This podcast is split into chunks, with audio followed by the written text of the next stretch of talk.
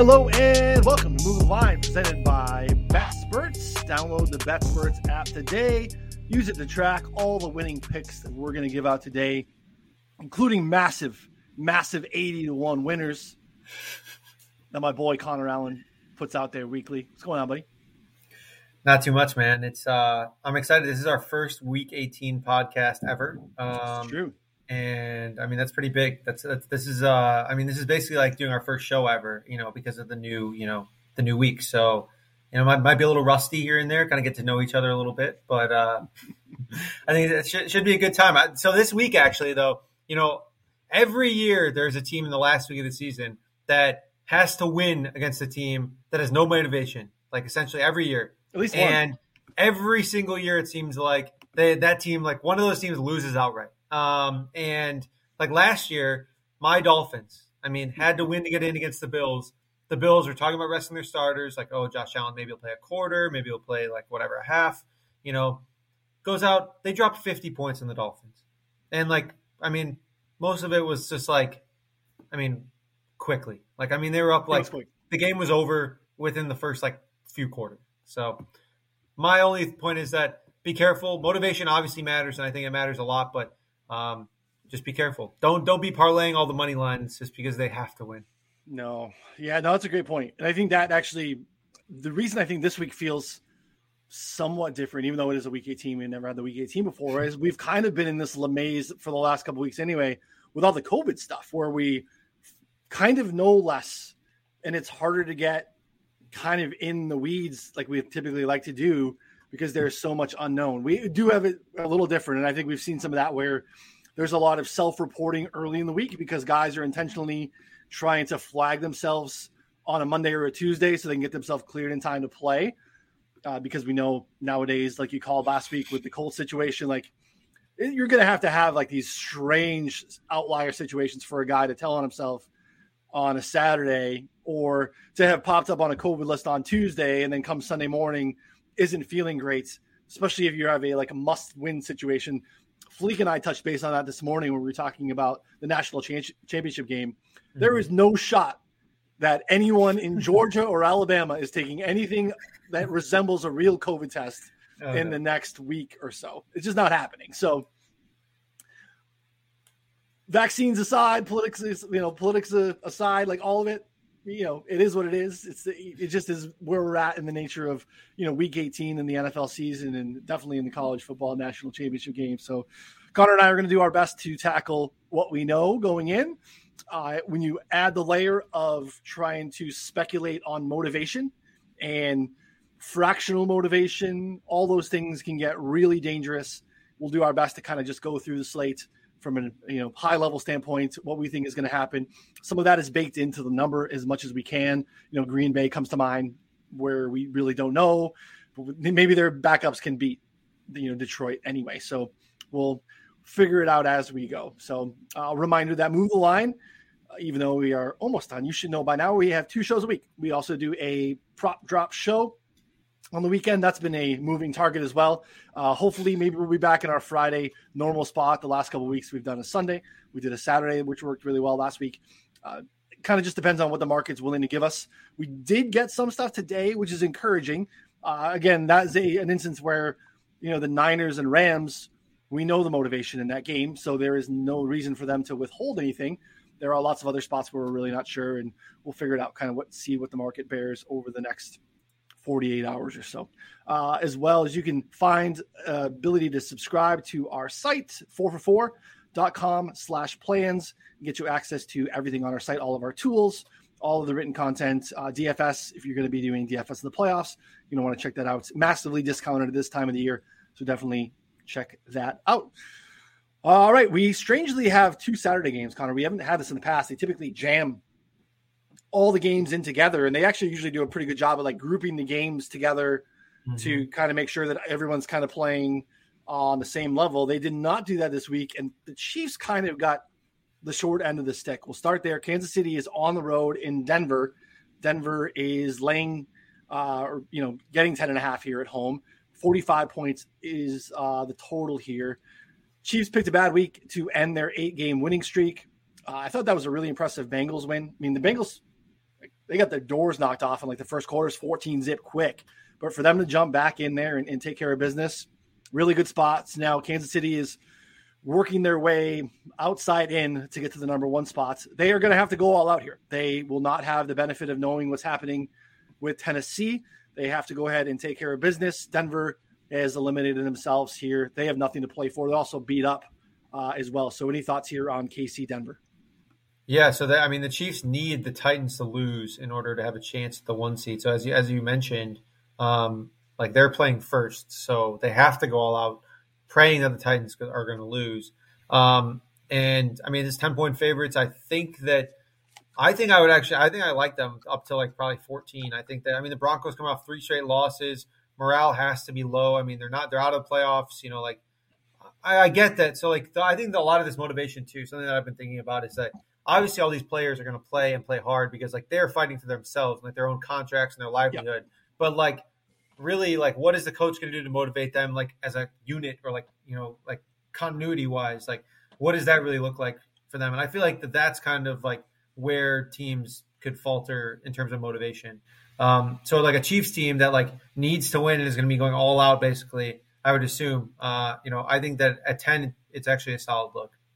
Yeah, I agree because I, I do think that you make a good point. So motivation conceptually is really hard because these are professional athletes. They're putting on, you know, tape. Whether you're if you're like a, a second stringer on the Broncos that maybe is on a one year deal, like you're trying to build tape to get yourself, you know, parlayed to another deal or to get some playing time next year, whatever that looks like. So dudes are always motivated individually, but it matters like the coaching staff's trying to maximize that uh, you know, are you is the human side not kicking in? Because I don't know about you, week 18, this is a lot. I'm excited for the, the prospects of February and, uh, mm-hmm. and beyond because it just is a lighter schedule for us. There's no way that these Broncos aren't going, man, it is cold as balls here in Denver. And we didn't make the playoffs. And what am I doing Tuesday? Yeah. I'm flying out somewhere, right? I'm going on yeah. vacation. I'm going, you know, I'm going to go with the family. We're going to go to Aruba. I'm going to golf a little bit. Like, I think that's there's also the human side of that too. And in a spot like this, you know, you have to think that that sneaks in a little bit here. So I'm with you. I think that Chiefs anywhere below maybe two scores, considering how well they've been playing of late. Again, you know, winners of eight straight. Um, the Broncos are a little beat up. They got a lot of guys back from COVID this week, like from um, the offensive side, but the secondary's beat up. Like Pat Surtain's probably not in here. Ronald Darby, those guys are both beat up. Like that lightens the secondary, and the Chiefs, I think, probably have their way in a spot. So also Chiefs team total, I think, over mm-hmm. uh, is you know it's probably at the books anywhere at 28, 20 and a half, but I think probably anywhere short of 30. They probably hang a nice number here on the Broncos. Yeah, no, that's a good look too. I think like the over is probably in play. I think Chiefs teaser leg too. I mean, 10 and a half, so six point teaser puts them at you know, above three. But you know, if you can get a ten and do a seven point teaser, I mean, yeah, get them at a three. I think that's a really good look. Yeah, no problem with that. No problem with that at all. I, game total makes me nervous just because Drew Lock has been. Yeah, I mean the Broncos could score like seven points. Yeah, he's been so bad. Um, yeah, so Chiefs, I'm uh, I'm comfortable with here. Maybe there's a little parlay, but I don't really know what to make of the second game here on Saturday Saturday night. Dallas at Philly. Philly is uh, plus seven here. 42 and a half is the total. We had the Cowboys in prime position to land the number two spots in the playoffs last week. They could not get their offense going against the Cardinals. Uh, the Eagles, on the other hand, they rallied in the second half. Uh, nice come from behind win, secured themselves a trip to the playoffs. Um, impressive considering the expectations. I know when we did that podcast in the preseason, I don't think we had much expectations on the Philly side, considering we didn't really love what we had seen from Nick Sirianni. There were a lot of questions about the ability of, of Jalen Hurts as a passer.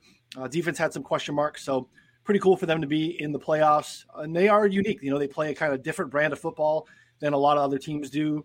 Uh, defense has kind of been better than we expected, and Hurts has been good enough. Be interested to see what they do in the offseason. But for the meantime, they have a playoff spot. Uh, but again, so does Dallas. So how motivated are these two teams here? I think it's going to be interesting to see any early leans for you. Yeah, I mean Philly. So there's a like rumors from local B reporters that uh, you know they're resting, likely, very likely resting their starters, um, at least in some aspect. And then same kind of with Dallas. So I mean they could potentially move up to the two or three seed at best. um, if other teams lose. But again, like you know, really, how much does that actually like help them? I mean, that's like the, you're you got to weigh that, and so I guess that like this is it's not really a clear cut decision here on, on, how that goes, and obviously that makes a I mean a world of difference. I think to you know how this game is how this game is handicapped because we don't know who's playing, who's playing how much, and we'll know probably like I mean Friday, I would guess, uh, maybe yeah. Saturday during the day. But I mean, again, though, I would say that this is actually a good opportunity, and these types of opportunities are really good to you know bet quickly on things, uh, on t- t- taking different sides. Like today, for example, we'll talk about this game a little bit more later, but you know, like Joe Burrow was announced out in the Browns Bengals game. That line went from you know uh, Bengals minus one and a half to Bengals plus six. So, um, you know, things can move quick, but yeah, you know, being able to take advantage of that, I think, is key. And they moved quick here earlier because this opened right around three, three and a half in some spots, and there was some early COVID news on the Eagles side, and that scares the people. But then get into a spot where you're looking at motivation, and we really don't know what either team is is thinking here. Anyway, um, yeah, I mean, I still think the Eagles are like a good bad team where they've beat up on other teams that aren't very good, but they've struggled against actual contenders, and that's played itself out. They're actually 0 6 on the season against other teams that are set to be in the playoffs. So, oh, wow. um, and Dallas is interesting too. Uh, um, Sheil Kapadia had this over at the Athletic. Dallas's offense ranks 13th in EPA per play with Dak at quarterback this year. So I just don't think that that actually lines up with how we perceive Dallas to be. I know that there were some lulls early in the season, and then you look at some of their overall numbers and you kind of try to put it through a lens of, well, they had quarterback issues with Dak out, but just with Dak in, even at times, they aren't really the top shelf offense consistently that I think we think they are. Um, so I'll be interested to see. It's really been the defense that's been both from a success rate and EPA standpoint, kind of carrying them. So uh, Micah Parsons out for this one too. He's on the COVID list again. May or may not matter depending on motivations, but uh, we will see. Uh, interesting that they put that in a Saturday primetime spots. Who did uh, that? I, I, don't know. I, it's like, weird. I, I, mean, I'll watch, but I mean, it'll probably be like on in the background. You know what I mean? While I'm doing something else. Yeah, I mean, really, honestly, you're better off putting Tennessee, Houston, uh, yeah. which is gross, or you know what I mean? Like, there's a like Indy, Jacksonville, even like at least that matters to one of the teams. You know, it's because both these markets are big, or like you know, and they have for like, sure fan bases who are going to watch no matter what, probably. So no, I guess I would assume that's probably why. Yeah. All right, next, uh, the Bears on the road in Minnesota. Minnesota is a three and a half point favorite here. 44 and a half is the total. Uh, there are some threes here too out there in the market, so shop around. Uh, this is uh, likely Kirk Cousins back here. He came back today. Um, man, I'm still stinging this meaningless Sean Mannion 32 yard pass late in the Packers game last week where we hit the under on his prop. The dude gets benched with like 150 yards, comes in in the last drive, and sails a meaningless just prayer down the sideline that gets caught. And we, it was just a painful way to end a, a painful Saturday, Sunday for me. I'm not holding any Rashad Penny tickets. Sean Mannion blows up in my face. It wasn't good, man. I needed, I morally, I needed the Sean Mannion. I've been waiting for that prop to pop all week. Like I just uh-huh. felt like that, no matter what it was going to be, I was taking it under and felt good about it. First half, oh man, this is a layup. I should have gone heavier on it. Uh-huh. Oh, brutal. And then not to mention too, like he got like 30 yards from the center catching the ball and running like 20 yard, whatever, like 25, 30 yards downfield and like looking uh, like, you know, whatever, like Jerome Bettis. Like literally he was like just churning out there. Awful, awful, awful. So both these coaches probably lose their jobs here uh, after the game. So be interested to see yeah. if that impacts anything. Who knows? Who knows? I mean, the Bears. Who knows, man? We thought the Bears were going to fire him last year, so they should have. I mean, they should have, and they still should fire everyone. Justin Fields back for this one. Uh, any thoughts on Bears Vikings? Vikings minus three and a half.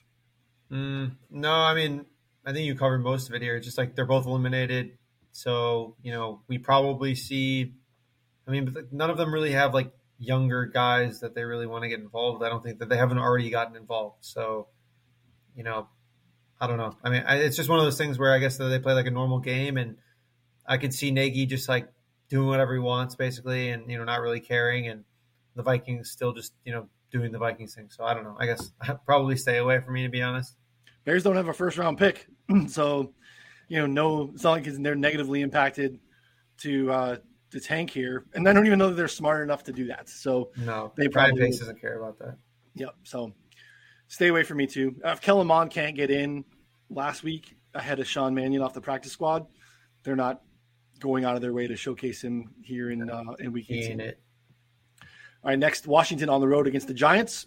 Uh, another wonderful game in week 18. Giants are plus seven here at home. 37 and a half is the total. Giants have lost five straight, all by 10 or more.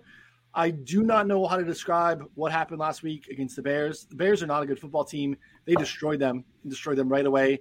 Giants finished with negative 10 passing yards, with four turnovers. They weren't even, it didn't even look like they were trying at some point. I don't know how they're going to run it back, but apparently they're going to run back Joe Judge. They're going to run back David Gettleman. And I don't like the Giants, but I feel bad for any Giants fans because that that's brutal.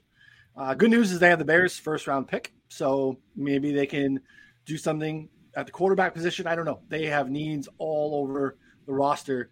Um, though this is probably another stay away from me. How about you?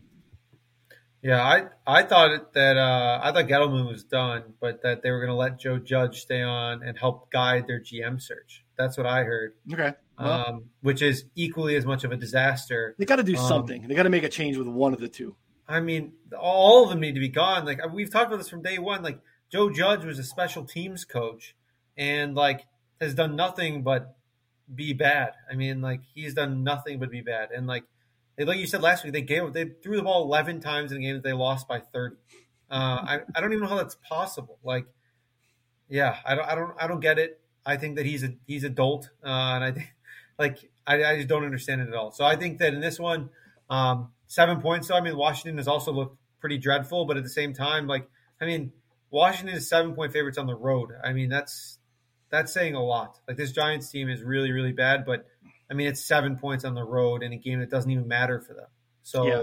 Well, they had a chance last week. I mean, they were in it. They got up early. They scored in their first four drives against the Eagles. They yeah. just stalled out in the second half. But like, I don't know. In that instance, they were still technically fighting for a playoff spot. So yeah. that is a little different this week compared to last week. But yeah, I don't, I don't know. It's rough overall. Uh, getting rid of the GM and keeping the coach, like that works all the time. Like every GM wants to keep the coach that they acquired. Like, I mean, why not just pull the band-aid off, get, you know, start right. You know, you can, for all you want to say about like uh, Kyle Shanahan and some of his ups and downs, at least that's like a, that's a partnership, right? Like they came in mm-hmm. together. We're going to do this together. This is my coach. Like these things are like when they're done that way, I think you just have a better chance of of having success. Otherwise, you're just stalling out the first year of the new GM. Like, I yeah. Just don't. I mean, it was basically uh, didn't Pace keep John Fox on for a year? Mm-hmm. Um, and I mean, that was just like like what a waste of time. Yeah, it happens all the time. There's very rarely is that like it's just the quickest way to be on the hot seat where it's like, well, you know, way it'll come out in the media is like, well, that's that wasn't his coach anyway. You know, things aren't going well, so he's going to want to hand select his own guy. And I just, mm-hmm.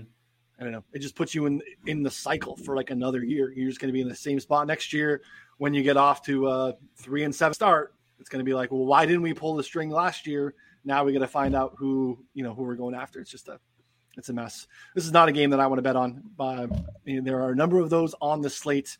Um, again, we don't have to necessarily question motivation here. It's just as a couple bad football teams. Theoretically, we should probably want to take the Giants. Uh, two bad teams. We're going to take the team getting seven at home, but they have just been abysmal. And what we saw last week in Chicago is impossible, in my opinion, to comfortably lay the points there on the Giants. Oh yeah. All right. Uh, we have Indy on the road against Jacksonville. Jacksonville is a 15 point home dog. Uh, 44 points are the total here. Colts are in with a win, so we know that they need this one. Um, but they've shown that they can lose these games. They actually lost this game last year. In you know we had high expectations for the Colts last year. They lost Week One, and Jacksonville was the only win for the season for the Jags. But again, even last week, losing at home in that situation to a Raiders team who has been like stubbing their dick in the drawer for like a month and a half. Like they've been awful. Like we've been like shorting their team total. They've been awful, and they can't get it done. Uh, it's not a. I don't know. I think our initial instincts on shorting the Colts, I think, are the right lean. Even though they kind of got hot here by riding Jonathan Taylor. Uh, that's a that's a bad bad bad loss. So um, Jacksonville technically needs to lose too, but again, uh, you know they keep the number one pick if they lose here. But 15 points is a lot. They should be able to have their way here. What do you think? Yeah, um, I mean they it's it, winning in for Indy um, against one of the worst teams in the league. So uh, they're going to get it done. It's just a question of 15 points or not uh, because a team like Kansas City, I feel like has the capability to kind of score whenever. Like you know, if they're on their if they're in their A, a game, they're bringing their A game. Like there's no question that they can score as much like quickly and as much as possible. The Colts, however, like I'm not as confident as you mentioned. Like I'm just not confident. Their offense doesn't work like that. It's a lot of you know short passes from Carson Wentz and runs from Jonathan Taylor and more runs from Jonathan Taylor. I mean that's yeah. literally like, you know they they methodically move downfield until Jonathan Taylor breaks a big gain or you know something like that. So yeah, I'm not as I'm not as excited to lay the 15 with the Colts.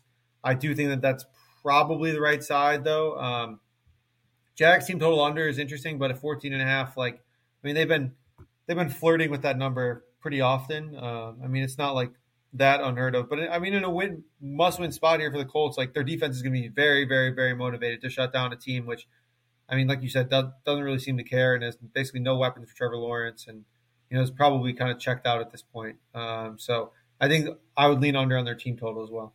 Yeah, I took a. I took a uh, Lawrence under passing yards. Uh, prop stars uh, had me up with that one last week. And by the time it was good to post, like I had moved a lot, so I didn't post it as a play, but that mm-hmm. cashed nicely. Like Pat scored 50 points on Jacksonville last week. like, and you know, I know that I think New England's offense is better than you think they are, but like 50 points, like that's not a 50 point offense. That's how much this Jacksonville team is already thinking about Aruba and Jamaica and who I want to take it. Like they're they're all they're already in the Kokomo. They are done thinking about football, and uh, yeah, I, I don't know. It, it's 15 seems like a lot, but it definitely feels like probably Colts or nothing here, considering how the Jags have have showed up or not showed up in the last month or so.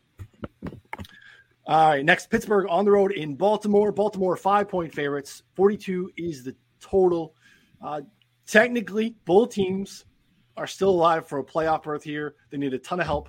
Um, so it's likely curtains for both. I don't want to even really spend a ton of time speculating on how they could get in. I mean, it, it involves Jacksonville beating the Colts. So that kind of crosses that off here. Um, I guess not shocking at the end of the day, the Ravens could not survive losing all of their good defensive players and their quarterback down the stretch. They have lost five straight. Uh, they really actually should have beat the Rams last week. They had control of that game, but could not do so. The Big Ben farewell tour concluded last week in uh, Pittsburgh. That was really hard football to watch. Um, to drop back that many times, I believe that is the most dropbacks, uh, the fewest yards for that many dropbacks in like the history of the game, which is so that's one way to go out. Uh, what are your thoughts here? Yeah, pretty pretty wild. Um, yeah, so here's the I, thing. I, I want to get context from you. I was thinking about this. So yeah, um, Big Ben, like, because you're we have a significant age difference. Um, yeah, and Big Ben has maybe been one of the guys. He's hung around a little bit longer than he should have. Um, but like when you think of Big Ben, say five years from now, like, do you have good Big Ben memories? Do you remember like Big Ben being? Um, I mean, I kind of remember him in the same, I guess, similar light as I remember like Drew Brees, kind of like it's like that, like kind of like like worse, but like you know, kind of like in the same like realm where like he was like that, like constantly like I felt like in for a while like that, like a five, top five to ten quarterback for like almost his entire career, yeah. and was always like tough, you know, would throw the ball as much as he wanted basically, and had a strong arm and would play through anything. And basically, that was, I mean, the extent of my, my opinion on him. Outside of the, those few years where he was just like, I mean, demolishing it, like you know, with with Antonio Brown and oh yeah, you know, Martavis Bryant, what could have been, you know, um, and Le'Veon Bell, like you know, the Killer Bees. That was, mm-hmm. uh, I mean, that was awesome. So yeah, I don't know. I mean, I think that like in my mind, like I do have some fond memories of the Steelers being great, but at the same time, like I feel like there was too many years where I was just like, meh, you know, like they'd show sure. up for games, but they'd lose so many random bad games. Like now they're way past that. I mean, like Big Ben's dead. So like, you know, every game they win feels like a miracle. It seems like at this point. For sure. yeah, he's he's uh, it's rough to watch. Yeah, I was just curious of that because it's like I hate the Steelers. You know, the Patriots and Steelers are always playing in meaningful playoff games, or yeah, there's some often, great AFC playoff games. Between yeah, yeah. I've always just joked that like that's Foxborough West because Pats would go there all the time and win. Um, but they were always like you know highly contested games, and there was a game that you weren't necessarily looking forward to playing, but um, you know Brady has a great record historically uh, in that stadium. But uh, yeah, I mean the dude would like his pump fake was massive. Like he just pump fake shake dudes off of him. Like he could run a little bit early in his career. You know, they had some teams like that first Super Bowl. He got carried essentially. The defense was fantastic, and they just ran the ball a ton. But yeah, I was just curious what your historical perspective is. Is this guy is going out as a complete dustball? Um, yeah. And there'll be a generation of fans that kind of remember the last couple of years of being below average to like this year being just treacherous. But like there was some nice stuff that made him who he was for a number of years. But no, uh, he, and he was awesome. I mean, like, we saw the same thing happen to Peyton Manning, and I don't think anyone remembers that like that year, which was, I mean, God, like I, I remember that awful. year very vividly. But he was terrible. He was yeah. worse than Big Ben is now by a lot. Um, and I mean, even like you know, Drew Brees didn't really look good in his career. Like all of them kind of faced that cliff, and they hit that cliff pretty hard. Big Ben's hitting it, but still trying to throw the ball sixty times in a game. So yeah, well, they can't run. They have a, their offensive line is crap, so they actually did yeah. pretty well last game. So be interested to see what they do here. But like you would think, this is a spot where because both teams technically aren't eliminated, uh, and it is a division rivalry. I'd imagine that we see the best of both of these teams. So it is one of the games on the slate that I want to dig in a little bit more in the coming days because you know where this game is going to be played in the early window on Sunday. They think that they have a chance. Lamar apparently is going to play. Is he? Uh, they say he's trending back. So again, it's Wednesday as we record, so I don't know that he's going to play, but they're it's seeming that he's likely to play based on reports. So that makes it a little interesting. This Ravens secondary is abysmal, but again, like you just can't win with volume. They haven't shown the Steelers haven't shown any ceiling with uh, the passing game of late. So this one I want to take a closer look at because if Lamar is back, be interesting to see what happens here. Because again, we have pretty much an understanding that we're going to get 100% of who these teams are. Uh, and that is kind of rare on a week 18 slate. For sure. So, all right. Uh, next, Tennessee on the road in Houston. Houston is a 10 and a half point dog. 43 is the total here. It is absolutely stunning that we are here, but the Titans are a win away from clinching the top spot in the AFC, the coveted home field advantage and bye that comes along with it. All they need to do is beat the Texans uh, team that absolutely whooped them in Tennessee a couple weeks ago. Uh, it was a weird monsoon game, but it happened. Uh, it was raining when the Texans had the ball too, so we can't pretend that it was just Tennessee that was affected here. I guess that is kind of why it's really difficult to buy into this Titans team, who we haven't really bought into. They have some incredible wins on their schedule. They are in this spot because they mashed the Chiefs early this year. They lost Derrick Henry, and that next week they took care of the Rams, who were on fire at the time, and we thought that that was going to be happening. Um, it, it's it's wild. I don't know what to do here. Um, again, they have lost this game. What are your thoughts here, Titans at Texans? Yeah, I think that you know we talk about my football football memory.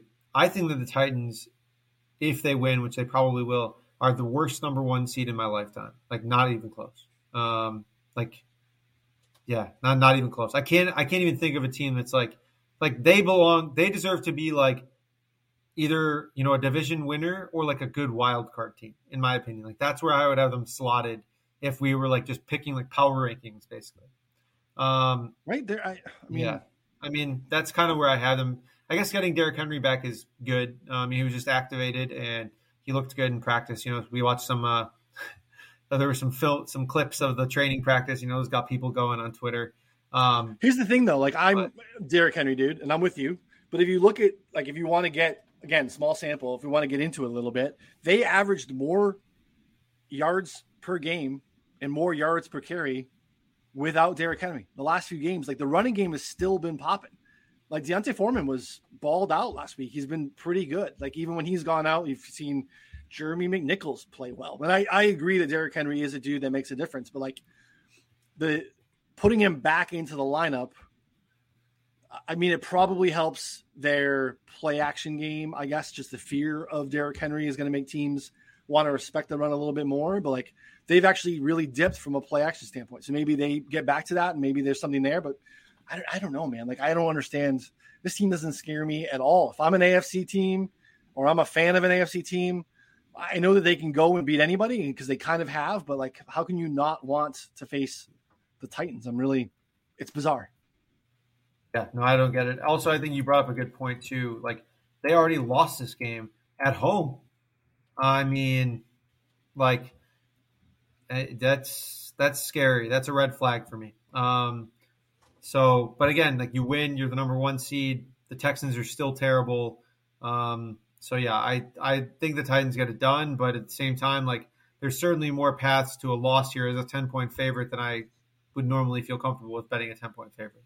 For sure yeah, I mean, uh, I don't know that I'm there yet, but I got to be honest. Like the Texans 10 and a half is a little interesting. Like the hook is a little is a little appealing to me. So we'll see. Um, I don't know if I have the stones, and I don't know if we'll need to. If we get some good prop action, I won't bother yeah. with it. But um, yeah, we'll see. They've been feisty at home. They almost beat New England at home.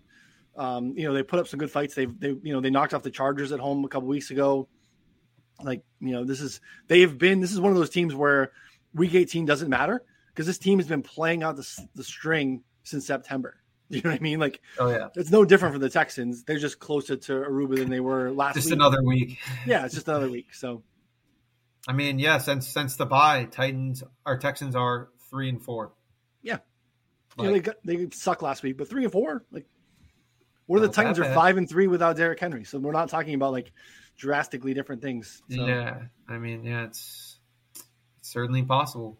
You said it. This is one of those spots like you, you know, don't take the team that needs to win just because they need to win. Like there are some spots where we're going to be surprised on Sunday, and yeah, I don't know. David Culley got a you know, stamp of endorsement. He's going to be back next year, so uh, I'll be interested to see. He won happens. four games with this roster. I mean, I think that's a miracle. It's actually a good point. Yeah. All right, uh, next New Orleans in Atlanta. Uh, Atlanta is a four and a half point dog at home. 40 is the total. I think there's some 39 and a halfs too. That's moving a little bit. Uh, Saints are in a great spot here. They do not control their own destiny, but they are in with a win and a Niners loss against the Rams, which is obviously imp- uh, entirely possible. Um, though the Saints lost this game as well at home, early in the season. It's one of the times that I bought in on the Saints a little bit and thought, okay, the Falcons are terrible.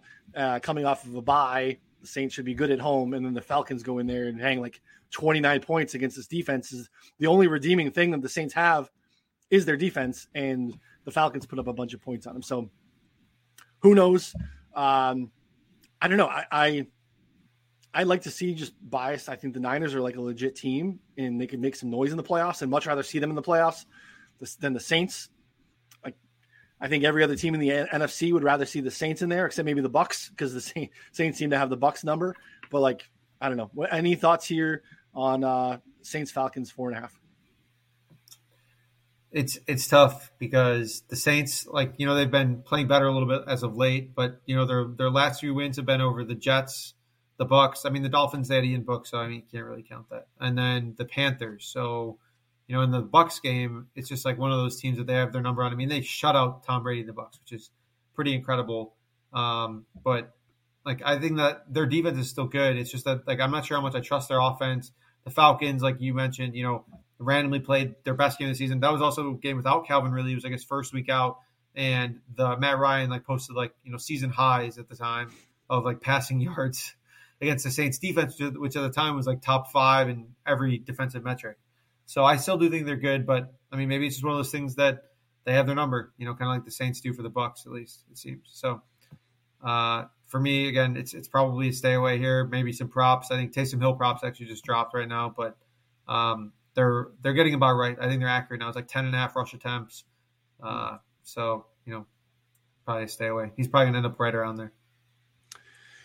Yeah, I just don't know. I mean, I guess it's kind of been this way for the most of the season since Calvin Ridley went out. Like I just don't see the ceiling offensively for the Falcons. Kyle Pitts might not be involved here. He's got a little bit of a hamstring. He left early in the Buffalo game, and I think he hasn't practiced this week. And you know, probably shut down again. They're eliminated. Somehow they were you know live going into that game against Buffalo to make the playoffs. So uh, they are now dead. So maybe they they mail it in a little bit. But again, these are like they structure this on purpose. These are all divisional games. So like I think these teams are often incentivized to like give it their best in a lot of instances where Falcons don't want the Saints going to the playoffs necessarily. Like they would love to knock them out and like, you know, stick that to them, sweep them on the season and, you know, move forward. This is a a new coaching staff. I think you can go into the off season. Again, if you want to just tell yourself some narratives, you know, you go in the off season with some positive momentum. You know, you own the Saints last year. I don't know. Uh, again, there'll probably be enough action on the board where we could stay away. Mm-hmm. Um, yeah. And get involved in a maybe a meaningless game. And this is another one of those. We have Cincinnati on the road in Cleveland. You touched on this earlier. This is moved now. We have Cleveland minus six. 38 is the total. Early in the week, we had questions around motivation. We had questions around playing time. Some of those questions were answered earlier today. No Burrow, no Mixon, no Baker, no bets on this for me. What are your thoughts? Uh, yeah, I mean, I took, I mean, I put like a unit on on uh, Browns plus 105 when the Burrow news dropped. Um, Get you betting sides on a Wednesday. I know. Well, you know what? This is actually a rare time where I and actually just in general, I think it's a good time to unload the clip on some of these. You know, just like mm. um, just be able to you know take advantage of like getting a massive, massive edge on closing lines. Like, you know, I always give you shit for closing line value, um, but you know, oftentimes, okay, not oftentimes, plenty of times you're getting like you know two, three points. Maybe you go through a key number, but like this just moves seven points, seven mm-hmm. and a half points. So like that's something that I feel pretty good about. Um, and I obviously I feel good about your closing line value of you know a couple points because that's good. It's just that you know you have to be doing it every week, like all the time, to really see the expected value like pan out over the season. Correct. So like you know if I miss a couple weeks, you know because I'm you know not always as in tune, you know, every week, uh, then you know I might just be even on the year. So I don't yeah. know. That's no, kind of my point. take. Uh, yeah, it's a good point. You're, it's a math like the closing line game is kind of like a it's a long term stretch. It's a long term math game, right? We're just trying to like beat the number over a stretch of time. I'm always trying to beat it around key numbers mostly. Like I'm that's really when I'm playing stuff early, I think it's going to move a significant amount, even though it might only be a, a point and a half or two points. It's going to be a key number. But yeah, this is an instance where I think you were sharp getting in on it. You caught it as the news was breaking, and it's kind of where I was at last week with the Raiders move. Raiders on the road, yeah. never in doubt. By the way, um, even though I bought out of it. Oh, um, oh man, I, I feel like I might have had like talked you out of that. Unfortunately, I'm sorry. No, I was once I saw that it was going back and it was going to go past seven, and it did. Yeah. It, it closed to like eight and a half. Um, so like I got a seven. I, I felt good and I was I was fine. But um, even if you don't necessarily have conviction in the Browns here, you knew you were going to be gaining seven points, six points of closing mm-hmm. line value. You almost have to just, from a pure math standpoint, take advantage of, of what's here. So, uh, again, it's very similar to the point that you made with me last week against the Raiders. Do you still like the Browns here? Probably not. It's like you probably no. still, you know. No, no, I don't. But again, you kind of sometimes just have to to play the game. The reason that was different last week is because the play was all based and contingent on Carson Wentz being out, and then we knew pretty quickly shortly after he was not going to be out. So yeah, I mean that was such a bad beat though. That was such a bad beat. Like I mean, there's like a couple like the NFL changed the rule a couple hours after you made yeah. that bet. So like I mean, there's no way you could have known. Like at the time, it was definitely a very very sharp bet. Yeah. Um, yeah. It's worked. I've been catching L's all December. There's a I spell I spell December with an L, so I was ready to turn the the uh, calendar to, to January here. We can Oh, we can we can move forward with those. But yeah, I mean, so it makes sense. So Cincy, I, I think Cincy's going to rest all their starters probably, or at least most of their important as much as they here. can for sure. Yeah, um, because I mean, they need they they looked at it. They would need Tennessee, Kansas City, and New England to lose in order to be the top seed. So I mean, that's not happening. I mean, like the, maybe one of them loses, maybe two of them loses, but there's no way in hell all three of them loses. So. Yeah. You know, especially with Burrow a little bit banged up, like it, it only made sense to kind of rest him and you know you know do the do their own thing here. And the Browns, I think, are probably just going to you know feed feed their running backs and probably have plenty of success against the Bengals here. Yeah, hard to get any action on this if you didn't get in early when Connor did. So, all right, next Green Bay on the road in Detroit. Detroit is a four point dog at home. A lot of home dogs this week. Forty four is the total. Packers are it's been impressive. I mean, considering we were really concerned about all the Aaron Rodgers stuff in the offseason to the point where like I got Packers to win the division at plus 175. Like, gosh, that feels like that should have been more Insane. than a two unit play. Like that should have been mm-hmm. massive because again, we were, you know, catching that at the end of the Rodgers news, but they have now won 13 or more, three straight years. They are again the top seed in the NFC. Uh, Aaron Rodgers looking like a possible back to back MVP winner. And again, they had massive injuries. Jaire Alexander going down early. We have not got a snap from David Bakhtiari, who's one of the best left tackles in the game. He should be back for the playoffs. Uh, Alexander coming back too. Like so, there's a real chance that the Packers are kind of going into the playoffs fairly healthy and actually getting reinforcements from guys that have missed a ton of time. So, uh, impressive. So, uh, I don't know what to do with this though, because we have a spot where knowing that they likely bench guys, I'd be shocked if we see a snap from Rodgers. But like Davante Adams was talking today, like he thinks he's playing. He's asked for them to like communicate around playing time because he wants to be properly motivated. Yeah, I, I, can't imagine we see a ton of Davante Adams or Rodgers or a lot of their starters. But again, that doesn't mean that they can't go into Detroit and beat Tim Boyle, who's likely starting here again uh, in Detroit. And again, Detroit's another one of those teams where we've seen late in the season they're playing up the string. They will. They're they're trying to win football games. They've been trying to win football games all year. This is mm-hmm. not the mm-hmm. Dan Campbell way. There is no tank in his body.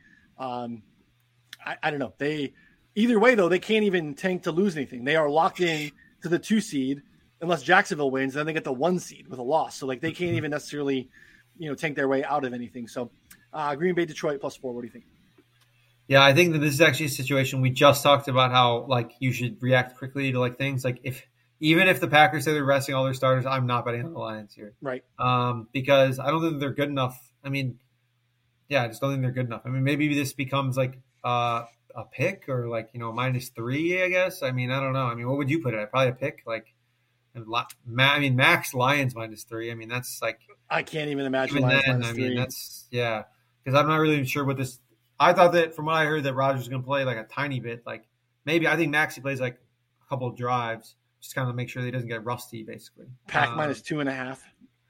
Yeah, yeah. So no, for me, it's no. I heard an interesting take that you know people taking um, if Rodgers plays, like taking like Packers first quarter and then like Lions to win the game or something like that. Uh, but hmm. you know, uh, that, I mean, that would be that, that's still a lot. I mean, it was like plus seven hundred something like that. Like, like you know, Packers first half, Lions second half, something like that. Lions to win. So I don't know. Interesting. Interesting way to look at it.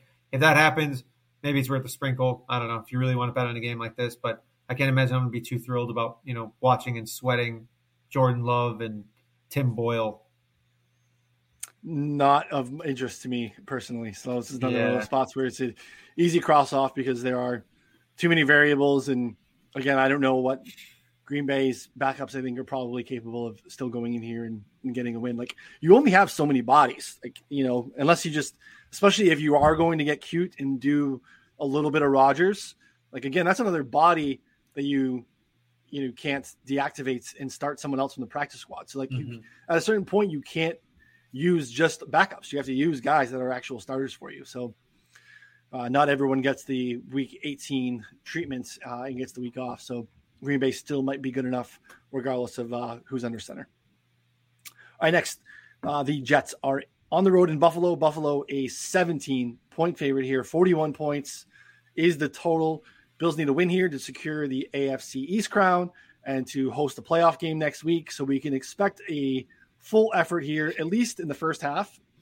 Um, yeah, a Jets team total of 12 points is possibly generous. Even I don't know. I mean, they're they're not very good. Um, and again, if you consider that they have no offensive weapons, that was I mean, last week was the Braxton Berrios show. Um, they really have nothing to write home about here. So, again, the, this is another scenario where yes, Buffalo needs to win, but they can get up into a spot and then in the second half easily throw in Mitch Trubisky and some of the backups and still cruise. Do they cruise by 17 though? That's a little harder pill to swallow. But uh, any thoughts here? Yeah, I think you could tease them down to like ten, and I'd feel pretty good about it. Um, yeah. But at the same time, you brought up a good point. So, uh, also, I mean, Zach Wilson actually played pretty well uh, last week against the Bucs. Like he, frustratingly, yeah, like I mean, sucks. He busted my under. He was playing good. Like he was, you know, him and Braxton Berrios. They got that bond apparently. So uh, yeah, yeah breakfast bond. Yeah, exactly. Um, but I, I got 12 points. Like I mean, either they scored 17 against the Bucs or against the uh, Bills last time. I believe that Mike White was playing in that game, if I remember correctly. Um, so yeah, I, I, think for me it's just probably stay away. Again, it's just one of those things where maybe some some passing game unders for the Jets I think are in play, but we get worried that like the Bills are be resting half their starters defensively, you know, in the second half. Like, I mean, I'm sure Zach Wilson's been playing better. He can probably get there. So it's kind of tough. I think that these are the kind of games where it's really tough to handicap because the Bills. I mean, last again last year against the Dolphins, like they didn't really need to play. They still played Josh Allen for you know a half, but here now they they need to win, so they're going to be you know, I mean turn on the Jets. So that's a good away. point. Yeah, we yeah. have an instance of this where they didn't necessarily need to win and they went out and just blew the doors off of it. That was a little different because I think that's almost like the Falcons Saints game where it was like, yeah, we don't need to win, but we keep you out of the playoffs.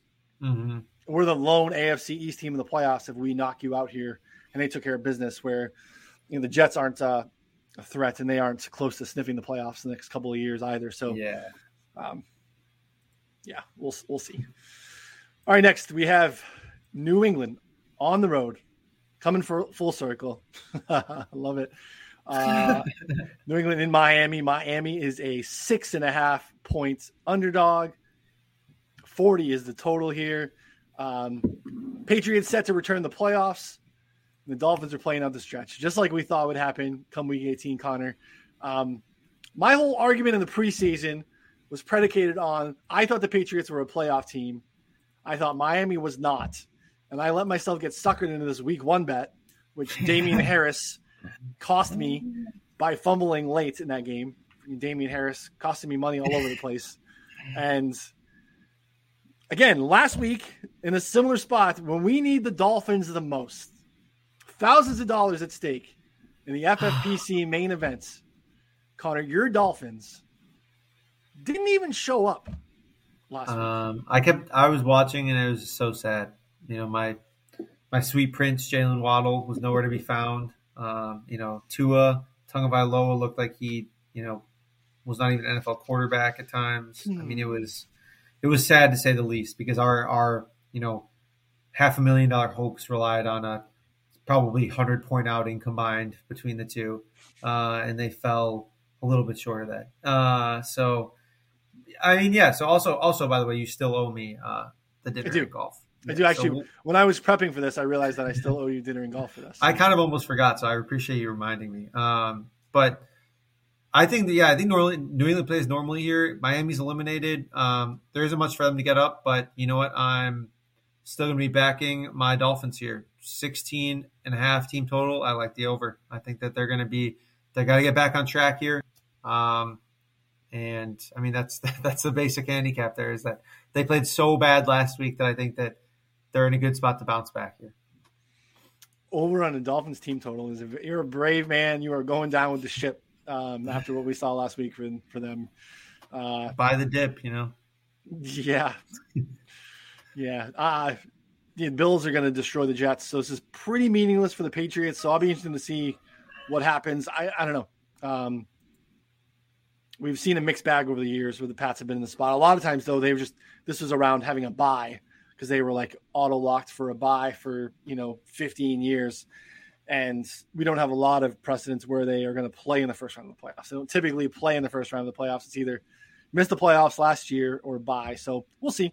I mean, I think again, there's a little bit of like, you know, they got they got them early in the season. You know, Flores coaching that staff you know, I think Belichick likes to beat those guys or at least kind of put them in their place a little bit. So I imagine you see a majority of the Pats, at least for the most of the game. So um, if not, then probably the right side is probably Miami if the Pats are resting guys. But again, not a game that I have any interest in, though I will be cheering for uh, 16 points for the Dolphins.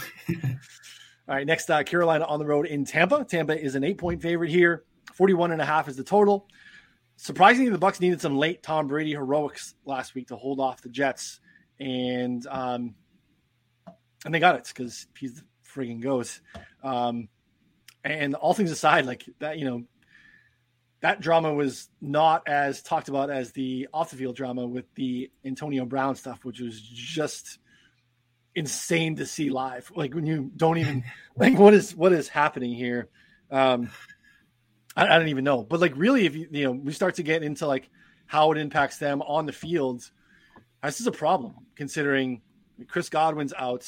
Um, they were super healthy last year. I think that was really a massive part of their success is that mm-hmm. they really outside of like Vita Vea who missed a little part of November and then uh, you know some of the stretch there in December before the playoffs. Like this team was super healthy. Now we have Chris Godwin out.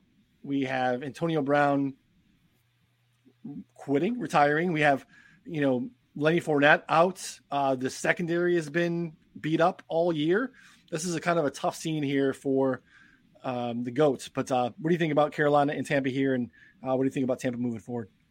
Yeah, that was a wild, wild scene. Like it's, I mean, that was just insane. Like him running off the field without a shirt on, like kind of like, I don't know, like cheering to the crowd, I guess, or like to, trying to like you know get him riled up. I, I was just very, very strange. Um, and then my first thought was like, doesn't this guy like live in Tom Brady's house, or like you know, like didn't he for a while? I'm like, how does that work now? You know what I mean? Like. I, Well, so I think he stayed there temporarily when he was he, when, he when he place? was that was when he was with New England. So we're a couple years removed. I don't think he's yeah, been living. Like, he might still live in his house. You never know. he might. He might. You know. And, um, again, I am. You know, I will give you the caveat, and I will own it. I will not speak ill of Tom Brady. I am going to lean to be pro Tom Brady regardless. I thought Tom Brady handled it really, it was really impressive after the game, how he handled it, I thought, where he was asked about it. Um, I think a very standard Tom Brady answer could have been avoiding it and saying, I want to talk about the game. Can we talk about the guys that are in the locker room? But he did kind of address it and acknowledge, like, you know, let's just, guys got a lot going on that we maybe don't know about. Let's, you know, be aware of someone's situation. I thought it was pretty good. Like, this shows, I think, kind of the dude that he is, which I was impressed by. Um, did not make me less of a Tom Brady fan, but uh, definitely sucks considering how much of a competitor he is and how much this really impacts them as a football team. Because AB's been good, he's been good oh, on the really field. So like this, that hurts them. So I don't know that it hurts them against the, the Panthers, but I think it hurts them in the playoffs. And I think instead of being really one of those teams that can go anywhere and win, they're pretty limited now. Yeah, I mean, I I don't know. I'm not saying that Brady's like a sum of his parts quarterback, but we saw in New England that you know he was I mean like he looked like dead you know his final year of New England because he's throwing to nobody and now sure. he's I mean they're pretty close you know they're winding down to you know half of a Mike Evans uh, Gronk who actually looks pretty good but like I mean looking like Tyler Johnson I didn't even know some of the guys that were was throwing touchdowns to last week um, Cyril Grayson, who's had yeah, Cyril back, Grayson back to back big weeks. I mean, Grayson had that big touchdown. And, yeah, and maybe those guys are good enough that they're better than you know whoever he was throwing to his final year in New England. Um, but I don't know. It just seems like the floor is a lot a lot lower against good defensive teams than it is with you know Mike Evans, Chris Godwin, and AB. Like that's I mean one of the best wide receiving corps in the league. Yeah, for sure. And then Lenny. I mean, to be honest, I mean Leonard Fournette was second in targets on the team. Um, Rojo can't catch a cold and now he's in a walking boot. Like I, you know, so be interested to see what happens there this week. With like, we could have a ton of Le'Veon Bell this week. Oh my god! Because you have Ke'Shawn Vaughn's dinged up. I think he's got a concussion. Rojo in a walking boot. Like they just signed Le'Veon. Like it could be, we could be betting Le'Veon props this week, Connor. Yeah, uh, yeah, maybe some unders. I don't know. I feel like maybe over on catches. He'll catch like seven passes for five yards. Oh yeah, I'm in unders, but I'm yeah. saying we might be betting on Le'Veon props because he's going to be on the board where he's never typically on the board. So yeah, oh, yeah, man. tough scene for the Bucs. Uh, tough road ahead. Uh, next one's going to be a good one. San Francisco is on the road in L.A. against the Rams. Rams are five point favorites at home. We have a total of 44 and a half. Um, Rams not only win the division with a win here, but they also probably or possibly eliminate the Niners here, and a team that has had their number often in this McVay Shanahan era. Uh, Niners still get in with a Saints loss, which we talked about earlier, is very viable against the Falcons. Um, but I imagine they want to take care of business here. We have Jimmy G probably coming back. Apparently, he was close last week. all that's going on with his thumb, uh, but all reports indicate that he is going to be good to go for this one. And again, I mentioned earlier, like Baltimore should have won that game last week. Stafford is still, uh, we have, he's been not good. I mean, six of the last eight weeks, negative EPA per play, um, turning it over often. You know, again, a lot of Cooper Kupp. We'll see Cooper Kupp going for the record here. You know, we start to see a little bit of uh, Odell Beckham playing some good football, but yeah, I don't, I don't know. This is going to be a good football game, and the Niners have had their number, and I think the Niners are very much live here. Uh, what are your thoughts? Yeah, I, I kind of think so too. I, I think that I mean, there's tons of motivation from both sides here. Both teams looking to fight for their playoff hopes, you know, and like or just seeding in general for the Rams. Um, but I don't know. I think that here, I think the Niners are alive. I'd probably play them at like up to plus three and a half is what I consider. Totally um, plus four. Um, and then we also took a position on Elijah Mitchell over 65 and a half rushing yards. I mean, he's basically been when he's been healthy, even when he's not really been healthy, he's been like the workhorse. So, um, you know, they the the Rams have a good rush defense, but at the same time, if he's getting like 18, 19 carries, I mean, he'll end up with like 70 yards, 80 yards. So, yep. Yeah, I like the Niners. I think Niners on the money line might be interesting here too. Um, yeah, I just think that they are probably pretty close as far as how they're, you know, again, when they're full strength and these football teams are pretty close. Now we're getting five, and we look historically. I mean, I don't know how much you want to put weight into historical matchups like this, especially coach versus coach, but like we've seen it. I mean, the, the mm-hmm. Niners, you know, early in the year when they weren't really rolling like they have been of late, uh, you know, took care of the Rams earlier. So, yeah, I think that that's probably the lean. I also think it's wild that we're gonna have Cam Akers active for this game. Um, mm-hmm. Like he could be the first like post Achilles. It was Achilles, right? Post Achilles like success story. Props to science. I mean, again, this will be the second time I'm going to date myself in the show. When, when I was growing up, Achilles was donezo. Like you are out you might be able to come back in your career, but it's like a year and a half and you are a shell of yourself. And we're gonna get a dude that like blew his Achilles in in, in the summer, like, yeah. and then is gonna be back somehow playing running back. Like, it's not that you don't need your Achilles to be fully active for anything, but like, I don't know, from a like stopping and cutting and acceleration standpoint, like you probably need I mean, it's one of the most explosive positions on the field, right? Like, you know. yeah, it, it's wild. It's it's it's insane. So, uh, really, really cool to see, and um, good story for him. But yeah, I I just think that again, having you know needing the Rams team total last week, I I bet them twice. I bet them over 20 and a half, um, or I mean over 19, 16 and a half, and I bet them over 26 and a half, which is their actual team total. And I had to sweat out the 16 and a half. Yeah. So like that was that was not where I thought I was going to be. And um, against the Ravens, who we have been like Joe Burrow threw for five and a quarter the week before. So again, that's not the Niners' strength per se, but I, I feel uh, I feel like the Niners are the side here. So again, this is these are the ones that we want to highlight this week because they we know motivation clearly on both sides. Mm-hmm. Uh, next one matters comparatively here. We have the Seahawks in Arizona. Arizona six and a half point favorites with a 48 point total.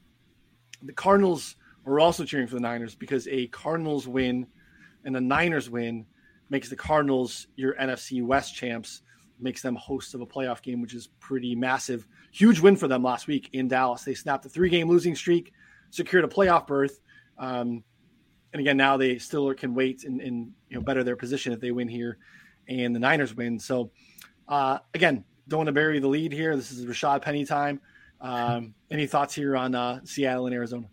Yeah, I mean, Rashaad Penny forever now has a place in my heart. Uh, but at the same time, I do think that Carolina, or uh, not Carolina, the Cardinals here at under seven points is very interesting. Um, you know, in a game that they are very motivated to win, and the Seahawks, you know, I mean, have questionable motivation, I say at best, and will probably likely be, uh, you know, feeding Rashaad Penny uh, and kind of just like rolling with the punches that way. So uh, I think that the Cardinals here probably will look at under seven for me.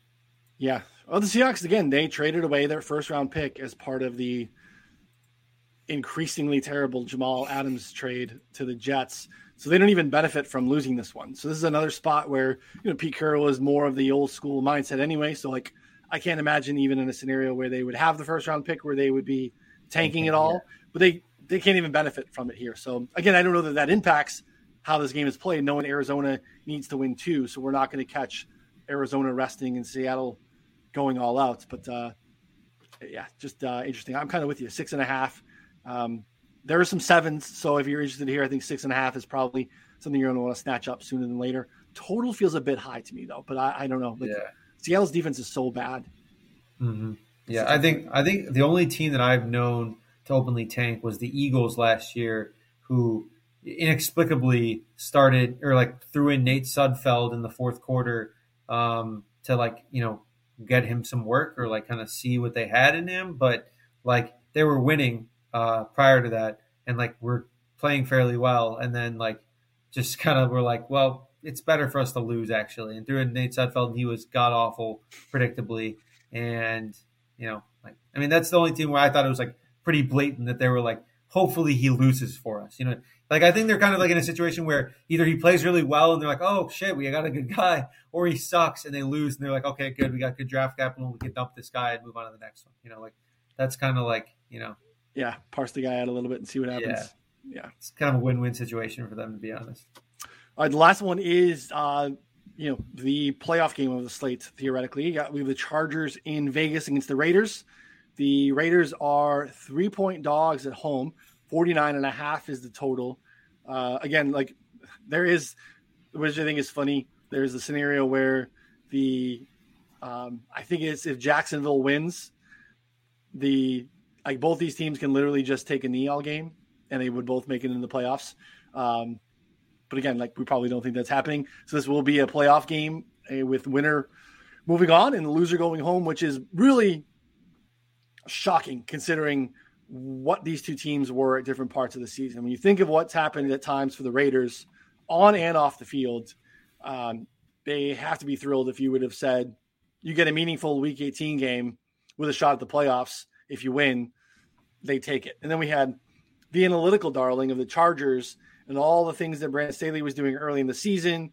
And they get that win against the Chiefs, and he's saying all the right things in the press conferences, and everyone wants to, you know, give them uh, easy seed and a first round bye in the playoffs. And you know they've stumbled at times, and they've had some issues. And again, it sometimes it's one of those things where you look at the roster and you look at some of the pieces, and you're like, how does this not happen? And how is this an annual event Mm-hmm. for Chargers fans where you have to sweat out uh, the last games of the season? So, uh, thoughts on this one?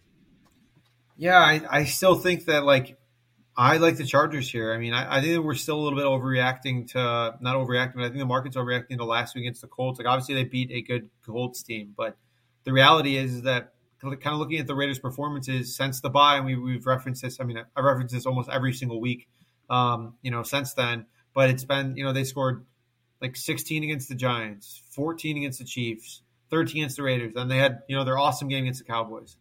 But then they scored 15 against Washington, nine against the Chiefs, you know, like 16 points against the Browns, you know, like, and then they scored whatever 17 against the against the Broncos. Like these are not like like they haven't been playing well, like really that well offensively. They've just been like grinding out some wins occasionally.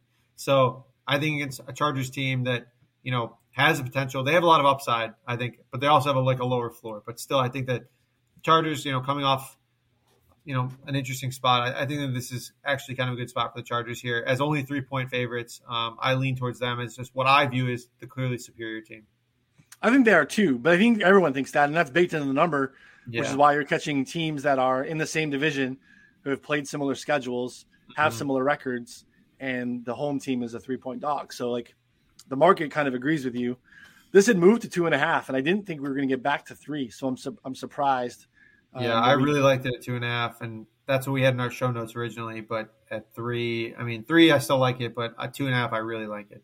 Yeah, be interesting to see if we get any movement and get back there because I, I c- I could see some people with that similar logic being like well why are the raiders dogs? I mean i, Yeah. maybe would have more interest in the raiders at three and a half.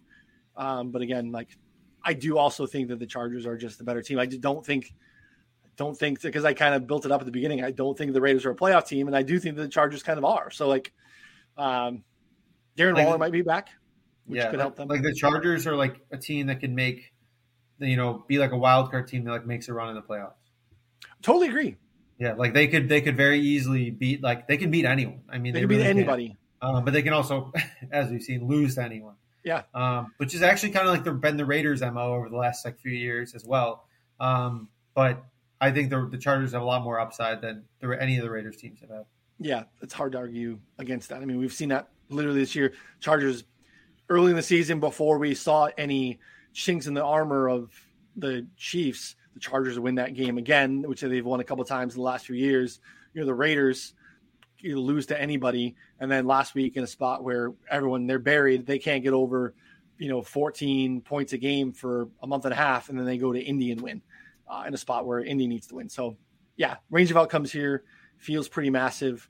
Uh, 49 and a half feels like too many points, but I I don't know which team total I like on the underside more. Again, there's because the Chargers do have such a wide range of outcomes, it's hard to find a spot that I want to target. So maybe it's just a game total. Because again, the Raiders themselves, like Raiders have been bad offensively. They just haven't had a ceiling. Like 23, maybe that's the wrong side. I don't know. I have to look into this one a little bit more. Again, this one matters, so I'll probably get a little bit more into the weeds here on it in the next couple of days. So all right, my friend. Week 18. That's it.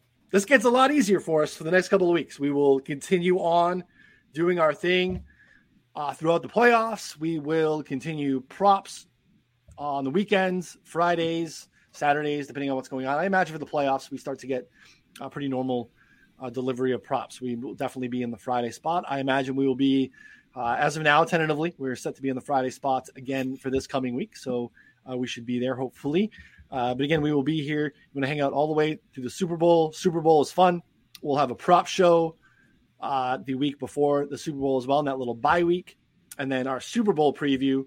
Uh, we haven't locked up these guests yet, but they know who they are. They will be here for our Super Bowl show. We'll get you some things you have never heard before. Last year in the Super Bowl show, we were told that the Pringles commercial was going to happen before the mayonnaise commercial. These are things you only get on Move the Line. You're not not going to want to miss the Super Bowl show. So uh, yep. should be a good time as always. So uh, Connor, year four. Love doing it with you, man. Appreciate it. Uh, we are. Yeah, man. It's let's crush awesome. the let's crush the playoffs. Let's do it. So uh, for Connor, I'm Ryan. We will see you all on Friday. Yeah.